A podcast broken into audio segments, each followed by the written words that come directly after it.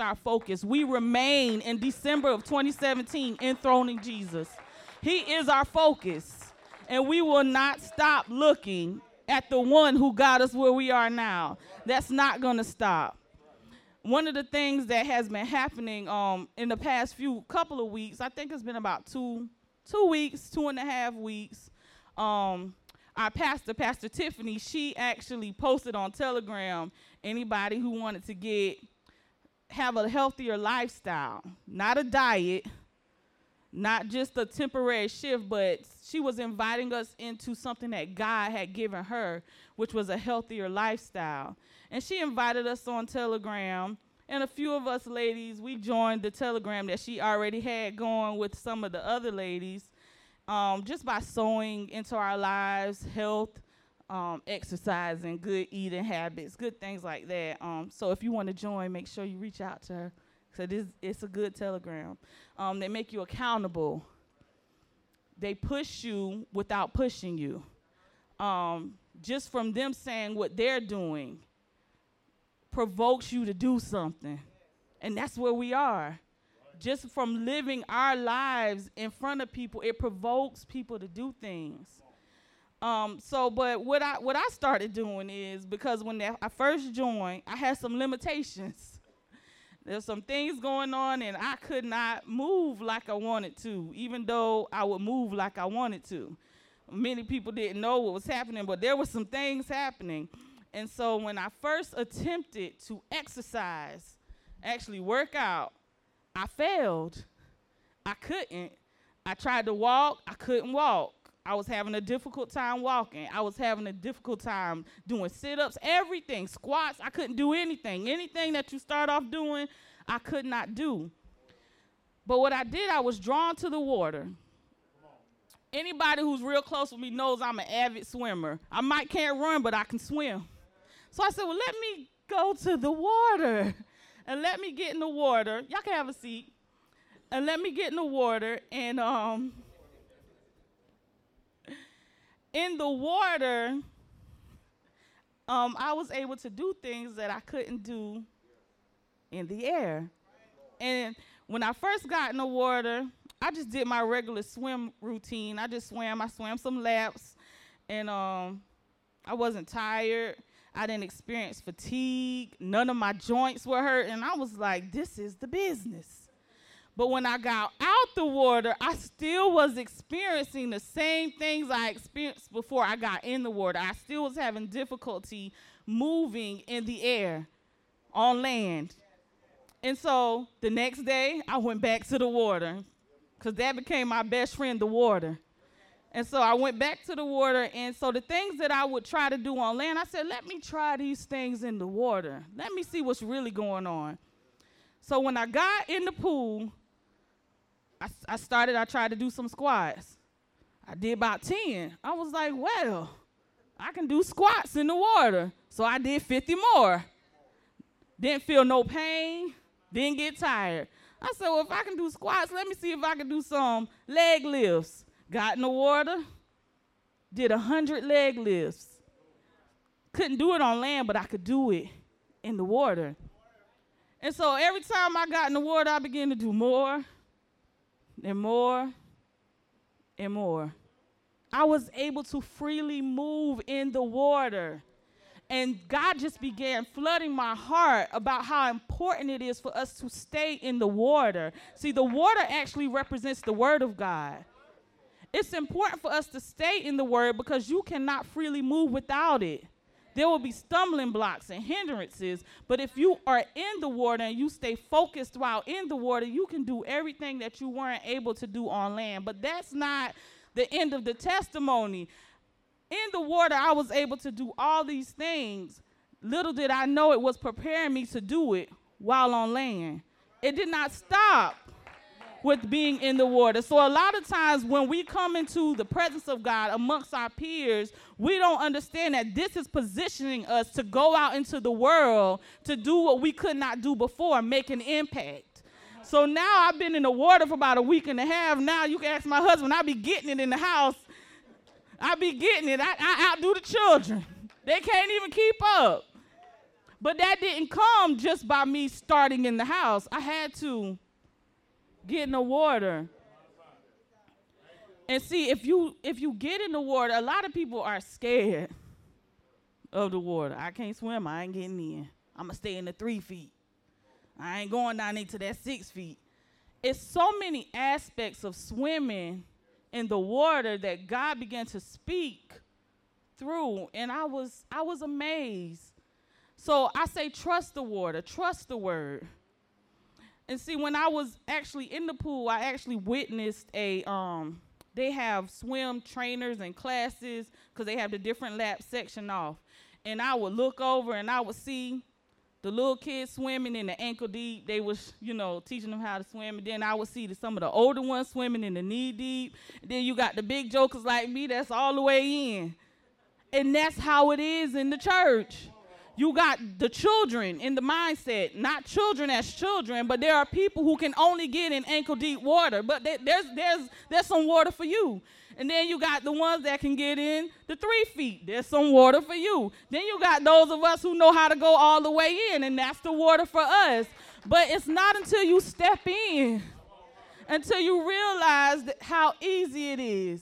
But as I was watching um the little classes go forth, I would watch them like, man, I used to do that because I used to be a lifeguard. And I was like, man, I used to train people how to swim. I, I got scarred when I tried to train Elder Edwin when he kicked me. But I'm not gonna go into detail about that. Um, but I was looking at how the first class, the first set of classes, I remember when I was seeing her train the kids, um, they teach you how to float. That's the first thing they teach you because floating is effortless. You don't have to do anything because of the nature of water. So, no matter what size you are and how big you are, you have the ability to float, right? And so she was teaching the kids how to float, and then there was like a she had to be about 45, may have been younger. She came in to get a swimming class too. So y'all can get swimming classes, you older people. And um, the person who was training her was Papa D. He introduced himself to me. His name is Papa D. And so Papa D was training her how to float because that's a part of your initial training. That's like the first couple of sessions you learn how to float. And it was easier for the older woman to float than it was for the child. And that that really stuck out to me. She learned how to float within 30 seconds, whereas the child, it took them a couple of sessions before they really actually got that float thing down. And I wondered about that. So I began investigating. And as I investigated, I came across uh, some water um, elements. I'm not going to go into that. But the heavy you, heavier you are, the more weight you have, the easier it is to float. Older people, maturer people can float, and children have the inability to float automatically, so they have to be trained how to float. And this is something that really stuck out to me because if you really think about it, in the spirit realm, Younger people have to be trained how to do things. And there's nothing wrong with that. But there comes a time in your life when you're older and you should be able to float. You should be able to get in the water. You should be able to get in the word and trust the water. Because floating is something that a lot of people can't do only because of fear. They won't let go. If you ever let go in the water, water has the uncanny ability to quickly calculate how much weight you are and surround your body with what is needed to hold you up. That's the way water works. And that's the word. The way it works is it has quickly the ability to calculate what's going on with you and hold you up. But only a mature person can be held up in the water. Why is that so important? It prevents you from drowning. See, as I was investigating, I found out that 90% of drownings are from children. And that blew my mind. So I was like, why do children drown at such higher rates than adults? And I thought automatically it had to do with floating, but it didn't. Children drown because when they're drowning, they cannot open their mouths and yell for help. They do not flail, nor do they kick. Children drown within 30 seconds. It's not like adults. What you see on the TV and how people be help, help, and fighting, children cannot do that. When a, child, when a child goes underwater, immediately they open their mouth and gulp up everything around them. That includes the air. And so, as a result, everything around them feels their being and they're unable to cry out for help. They're unable to move. They can't do anything but drown. It only takes 30 seconds for a child to drown, but it takes a lot for an adult to drown because they know how to fight. They know how to move, but a child it don't take that long. And so what I learned with knowing how to float, knowing how to stay afloat, knowing how to get in the water and trust the water is that when you're a child, you can't do any of those things. All you can do is react in fear.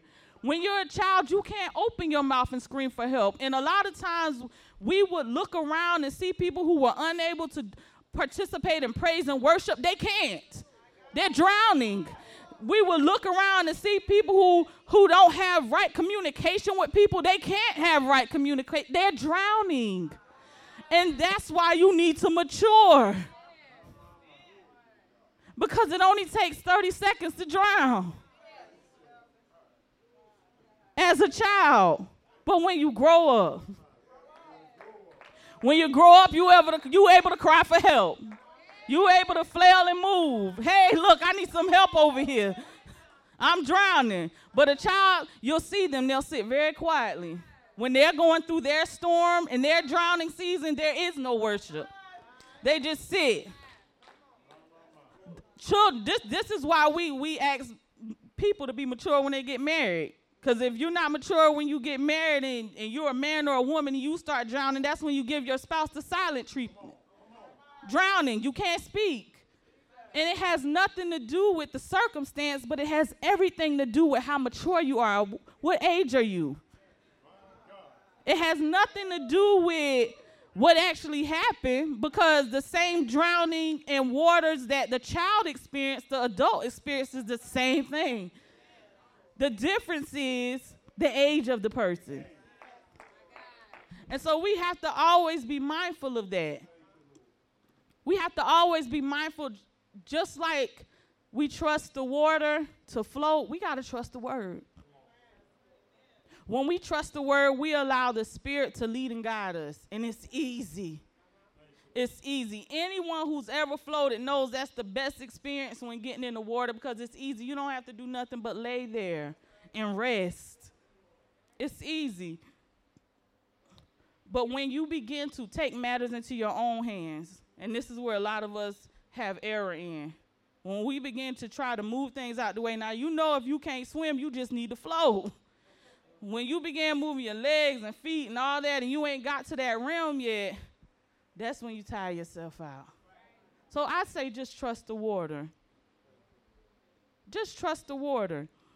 And so today I'm going to come from, now y'all can stand up. I just wanted to talk about that water because that was really, that was really, really an eye opener for me trusting in the word in this season, in all seasons, um, in every season. The word that comes from this pulpit, you trust in it. You you float in it. You swim in it. You go deeper and deeper. Um, I'm coming from First Peter, verse um, chapter four, verse five and six, and I'm gonna pray. Father God, I thank you and I bless your name. I glorify you for who you are, oh God. I thank you, oh God, that you are among us and within us, oh God. I thank you and I bless your name, oh God, for everything. I thank you for all things. I thank you in all things.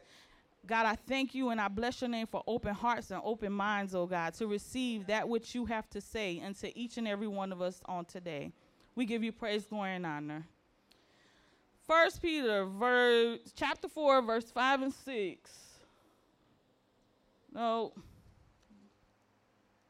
that ain't it. Um, let's do chapter five. And go to, go to verse 5 and 6.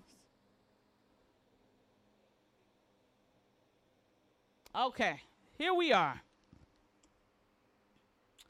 Um, and it reads, Likewise, ye younger, submit yourselves unto the elder. Yea, all of you be subject one to another, and be clothed with humility. For God resists the proud, and give grace to the humble. Humble yourselves, therefore, under the mighty hand of God, that he may exalt you in due time. Amen. Y'all may have a seat.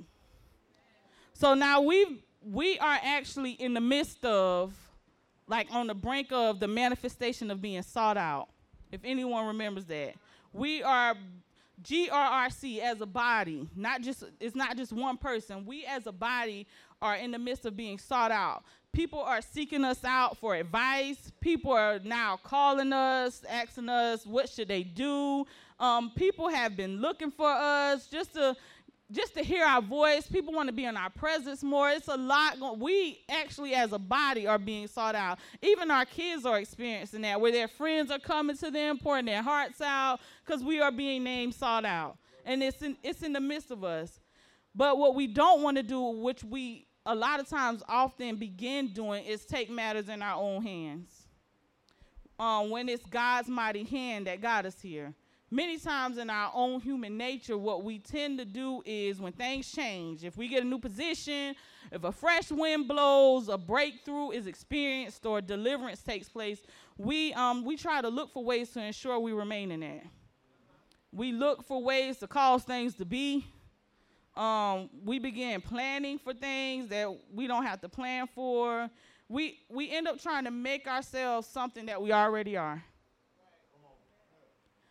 Like, like for example, if, if somebody is called a prophetess, prophetess Marlene. Now all of a sudden, for example, prophetess Marlene is called a prophetess. Now every time she walked past everybody, a word from the Lord is in her mouth for you. I have a word from the Lord for you. I have a word. That's the type of things that we tend to do. Now you ordained as a pastor. Now you looking for speaking engagements. Now you are you see what I'm saying? And that's something that we don't have to do. We are. We are and we were before we were. And so that's something that we don't want it to lead us to because that always leads us to bow to principalities. Principles and steps to follow so that we can feel like we're operating in that which we've already been called. And so I admonish us all to just continue what and what has already been laid. We we're in a in a season where we're going with the wind. We're trusting the water, and we don't want to trust in a process. We don't want to trust in our instincts. We don't want to trust in our feelings, but we want to actually trust in the word. We want to trust in the water. Because we are trees planted by the rivers of living water. Our roots run deep, and our leaves never wither. We are not subject to seasons, guys. There's no season. This is not a season. This is a lifetime. We are in eternity right now. We do not have to look for refreshing. Our refreshing is built within. One of the major hiccups that comes with promotion, I don't know, we've been promoted. We've been promoted as a body, but one of the major hiccups that come with promotion is pride and self righteousness. And we must never, ever forget how we got here. We got here by enthroning Jesus. We focus on Christ. We focus on the light. We don't look at what's going on around us. We submit ourselves to Christ. We don't look up look on what's not going on around us. When that revelation was brought to us, many of us who embraced it were transformed immediately. Because that's where we are. We're in immediate transformation. If you receive the word and you take the word, you receive grace to live in that which you have received. You don't have to write down a list of things to do to receive that. When you hear it, it's yours. So we have moved from glory to glory to another glory to more glory, more glory to come. We've had faith to faith to more faith, more faith to come based off of every word that has proceeded from our house and from us trusting in that word. First Peter 5 and 6 says, Humble yourselves, therefore. And so I must take a pause right there. Because without this humbling, we can't be the latter. You can't be exalted without being humble.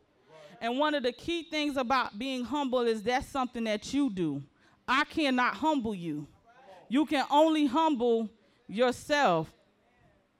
We have experienced increase, and it was due to humility. Never mistake that. Never think it was something that we actually done in our own strength. We humbled ourselves under God's mighty hand and he exalted us. We are we are to humble ourselves to instruction, correction and rebuke. We are to humble ourselves to exhortation and encouragement. We are to humble ourselves to every word. We even humble ourselves unto the divine order of God. And that's something that a lot of women struggle with. If you don't humble yourself, you cannot receive the grace to become. Humble yourself under your husband. You will have grace to become. Even if he's wrong, as long as it's not sin, humble yourself under your husband. You will have grace to become. But we humble ourselves ultimately to the image and likeness of God. To humble ourselves is to make ourselves bow or surrender to. It has nothing to do with agreement. It has nothing to do with how you see it and why you feel it should be that way. It has nothing to do with every calculation that you have made. Well, I you know, this is how it looks, so you sure we should do it that way? It has nothing to do with any of that. Humbling yourselves is an exchange of the guards. You let down your guard and you take in someone else's guard. No matter whether you agree or not. You don't even have to understand it. You don't have to comprehend it, but you do need to do it. It's called humility. But false humility can fool man. Because you can humble yourself and not humble yourself. It's called false humility. It can fool man, but it cannot fool God. And as a result, the results you seek are temporal because false humility isn't an eternal principle. Humility is. But false humility will come to an end, and God will make sure of it. See, when you operate in false humility, you're, you're automatically going to be put in situations that cause you to be offended automatically because God is trying to show you within your own self. It has nothing to do with the people around you because He may never show them, but He's trying to show you within your own heart that there's some pride in there. False humility causes you to go back and forth with people. See, this is not just for the saints. This from the this for the elders and the saints. False humility will cause you to go back and forth with people to prove a point when there's no point to be proven. We're all in this together. False humility is a byproduct of pride. And it will cause you to find a, follow steps on honor and submission. It will cause you to read books on honor and submission. It will cause you to apply every principle on honor and submission. But when that offense hits, when something happens that you don't agree with or you don't like, that false humility will flee because it's temporary. It's not true humility.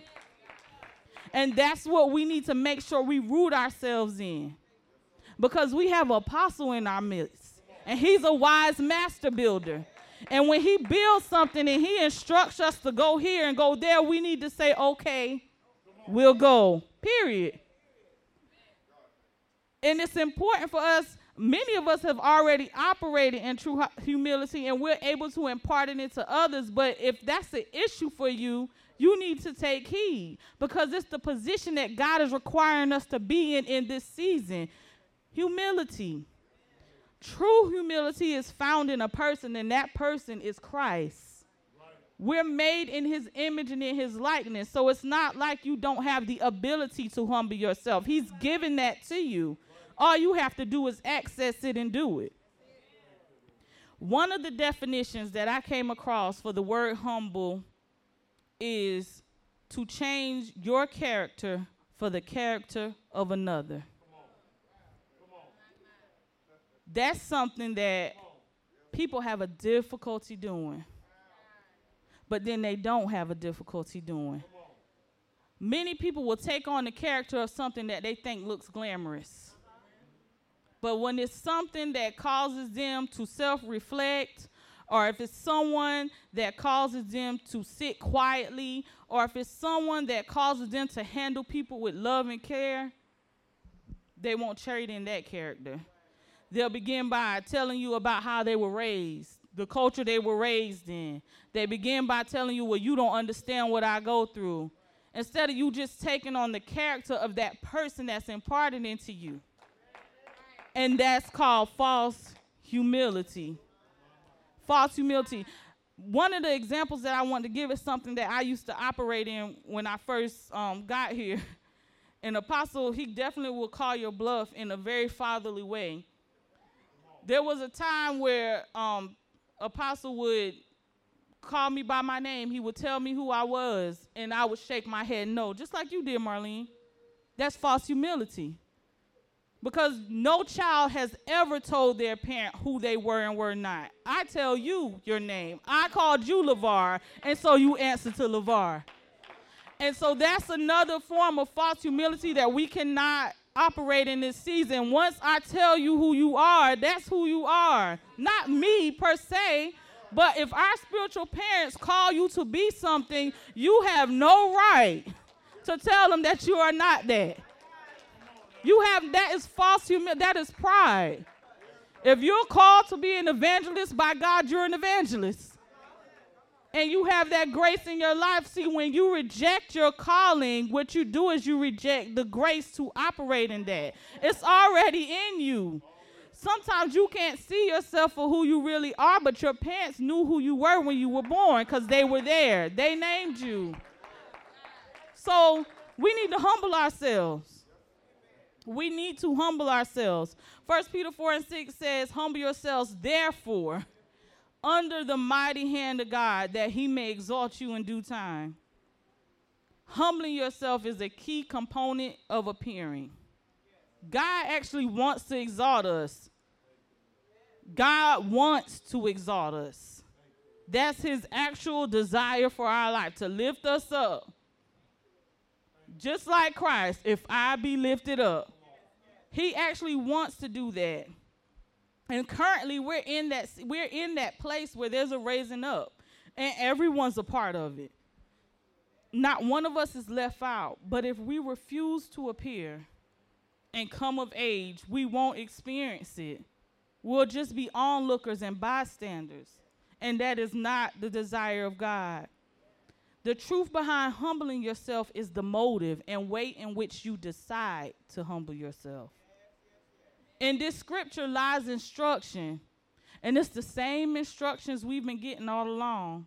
But if you read it too fast, you will miss it. And you will miss the grace that it gives you to do what you need to do, to be a partaker and not an onlooker. When you humble yourself, there is grace released to operate in everything you heard. It's not one word that you heard that you cannot have access to. We wear advancement. So we should be advancing because we wear advancement. Our worship is to God alone. So we should be worshiping to God alone. Those are words we receive. We appear. As we look on Christ, we appear into his self same image. We should be appearing. But you have to actually trust in that word. You have to humble yourself under that word. Because humility makes a thing easy.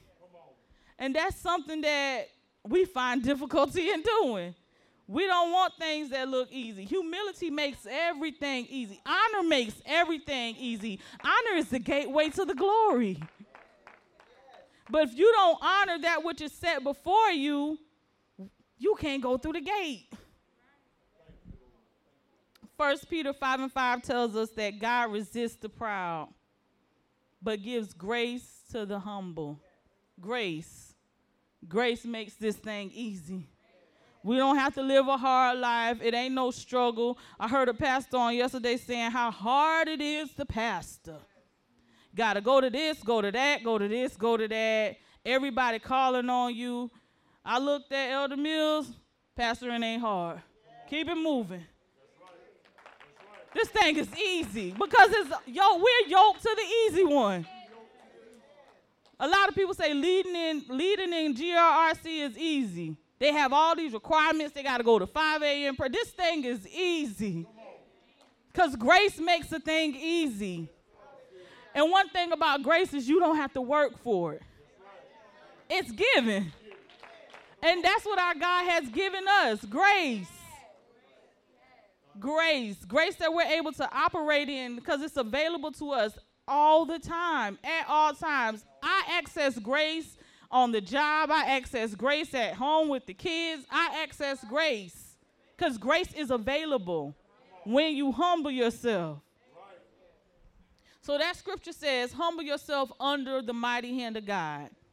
And of course, breaking apart that scripture, I'm like, well, God, what is your mighty hand? what is your mighty hand? I'm like, we know that Jesus sits on the right hand of the Father, but what is your mighty hand? And I suggest to you that the mighty hand of God referred to in this particular scripture is the fivefold ministry, the mighty hand of God. And you may say, well, where'd you get that from, elder? I got it from the scripture. If you go up to verse 5, it says, Ye younger, submit yourselves unto the elder, not an elder, not an elderly person, not an old person, not by age, the elder. Who is the elder? The elders is the fivefold ministry of God. If you read verses 1 through 3, go, go all the way up to verse 1. The elders which are among you I exhort, who am also an elder and witness of the sufferings of Christ, and also a partaker of the glory that shall be revealed. Feed the flock of God which is among you, taking the oversight thereof not by constraint, but willingly, not for filthy lucre, but of a ready mind. Neither being as neither as being lords of over God's heritage, but being examples to the flock. The fivefold ministry. That's the mighty hand of God. A lot of people have a problem with that because they don't like to humble themselves under people. They only want to answer to God. But the mighty hand of God is the apostle, the prophet, the evangelist, the pastor, and the teacher. The mighty hand of God. The importance of leaders are important because of the lifting of the people. Those leaders must, must, must, must, must, must. Leaders, leaders in training, leaders of home, leaders in work, leaders of families, leaders in school, leaders. We must be leaders that are a witness and partaker of the glory. We must lead by example, not in word alone. It means nothing for us to speak into people's lives without showing them what that life looks like. We are to be able to tell individuals to look on us, just as Peter and John told the lame man at the gate called Beautiful. They had that man look at them before they ever spoke a word. And that's what we as leaders must do. People should be able to look at us before we ever impart in, our, in their lives so that they'll see that what they're speaking, they actually live. So they got to have this thing right. It was that, that coupling together of the looking at and the word received that caused that lame man to walk. And that's something that we let we have to look like and speak what we look like. Because that's the only way we can cause people to stand up and walk. That's how we lift people up. The mighty hand of God, that he may exalt you in due season. When we look like him, we can tell people to look on us. And as they look on us, they will receive the strength to rise up and walk by default. Thus, the scripture says, Humble yourselves under the mighty hand of God, that he may exalt you in due season. Only the mighty hand of God can exalt you in due season. And it's been in the scripture the whole time. Peter and John, look on us. What is that? Acts? Go to Acts. Is it Acts 3? Let's see if it's Acts 3. Hmm. It's 5. No, no, it's three. Is it three? Go go to the next verse, please. Okay. And a certain man lame from his mother's womb was carried, whom they laid daily at the gate of the temple, which is called Beautiful, to ask alms of them that entered into the temple. Now, I want to pause right here because I need to say something. We need to understand that this particular verse of scripture was actually after Jesus' ascension. And the reason why we need to understand that is because a lot of people don't feel like they should have to look up into a person. But this particular passage shows that Jesus was gone from the scene, but he was still on the scene through these two men. And a certain man lame from his mother's womb was carried, whom they laid daily at the gate of the temple, which is called Beautiful, to ask alms of them that entered into the temple. Who seeing Peter, they saw he saw Peter and John about to go into the temple but he asked him of alms. They, he didn't ask them for salvation first. That's the nature of man. He, they asked for money. And Peter looked his eyes upon him, fastening his eyes upon him with John, said, Look on us.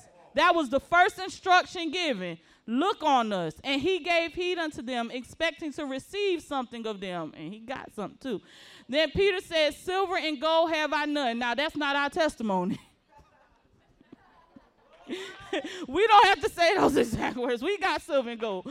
But such as I have, I give to thee. And but we do have this. In the name of Jesus Christ of Nazareth, rise up and walk. Go to verse 7. And he took him by the right hand and lifted him up, and immediately his feet and ankle bones received strength.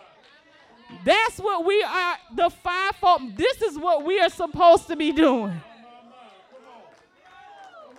We're supposed to be taking people by the hand. We're supposed to be picking up that piece of tissue and lifting it up. That's what we're supposed to be doing. One thing as leaders we must always remember is to be Christ in every way. Every way. Not just in authority, not just in dominion, but Christ himself humbled himself even until death. We must be humble as well. We cannot be an extension of God's body and not be like God. We must be humble. We must surrender under God's mighty hand. There's no competition in the hand. The hand works together. You don't never see the thumb fighting against the pinky or the ring finger fighting against the index finger. We all work together. We don't argue and fight with one another. We, the hand actually respects one another's place. They don't crisscross. They don't do none of that. Sometimes they like to touch and stuff, but that's what you call communion. But they don't fight with one another. They don't work against one another. We must honor one another. We must honor the work that each of these ministries have. We must honor the people. It's called humility. If they, the scripture said, an apostle went over this, if you give a prophet a glass of water, you receive a prophet's reward. And that reward is hearing and seeing God in unconventional ways. If you give an apostle a glass of water, you, you receive the grace to become a wise master builder. If you give an evangelist a glass of water, see, it goes all the way down. You, you receive the ability to provoke men to surrender to Christ and draw men to the gospel. If you give a pastor a glass of water, you receive the ability to lead people and love them into their becoming. Love them into their becoming. If you give a teacher a glass of water, you receive the ability to break the word down where there is no lack of understanding. Everyone deserves a glass of water. If you give God's people a glass of water, you receive the ability to love God's people unconditionally. Everybody gets a glass of water. We all give one another a drink. We all have a well of water springing up inside of us. But it takes humility. I can take a drink from Sister Stacy. It does not matter that I'm an elder. She can give me a drink. But it takes humility. But if you can't humble yourself under that, you won't receive the grace that Sister Stacy may has on her life. If you look at people after the flesh and not after the spirit, you will have a difficulty receiving the grace of God that God has placed in them. And that's something that we cannot do where we are going. There's something in all of us, and I'm going to take a drink. I don't care whether you like me or not. You're going to give me a drink because I'm going to honor you. Everybody has something. Everybody. God has blessed all of us. But the key to getting that drink is humility. So we have the fivefold ministry. We got the apostle, the prophet, I'm going to keep saying it, the evangelist, the pastor, and the teacher that we humble ourselves under.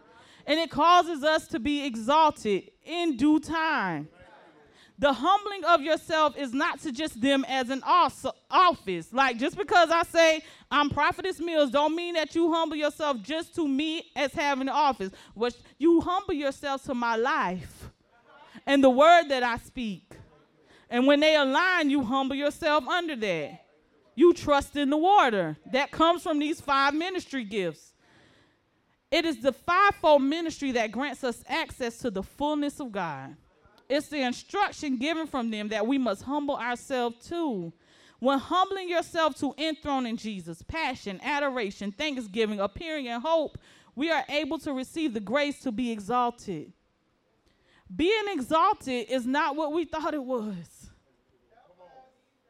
Being exalted has nothing to do with a title, a platform, or a promotion although those things may be attached to it, but it's not the primary focus of exaltation. Being exalted has everything to do with becoming the exalted one. Everything. When we humble ourselves under the fivefold ministry, which is God's mighty hand, we are exalted. We are then seated in heavenly places, far above all the principalities, mights, and dominions. We are exalted. We come into perfection for the work of the ministry, for the edifying of the body of Christ. We all come in the unity of the faith and of a knowledge of the Son of God unto a perfect man, unto the measure of the stature of the fullness of Christ. We rise up, we walk. This is the exaltation that is received from humbling yourself. We appear, we receive grace to become. We don't have no rules, no steps, no principles, just humility in its purest form, trusting the word of God which is spoken and lived by our leaders, our spiritual fathers, the fivefold ministry gifts that are in our midst. That's what humility does. Trusting in the word that comes from these ministry gifts is far more than hearing the word and agreeing with it. For humility brings forth the ability to surrender our character to the character of those you truly humble yourselves to. You will begin to look like that which is covering you. Humility releases grace to duplicate. The apostle lifts up another apostle. The pastor lifts up other pastors. The prophet lifts up other prophets. The evangelist lifts up other evangelists. And the teacher lifts up other teachers. The mighty hand of God is exalted through duplication. Now you have people who live in atonement, understanding them and believing that they are the hand of God, that we are partakers with Christ, that we are one with Him in this earth. We have a mandate. We have a mandate now that mandates us right now to sink or swim. The time is now to position yourselves in humility. The time was past to position yourself in humility.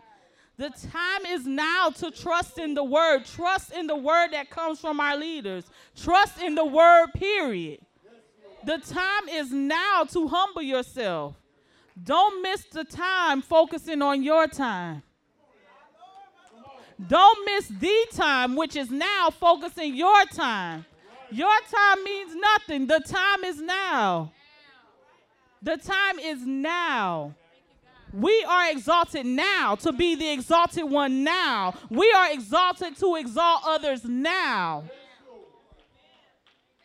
The time is now. You can all stand. You can all stand.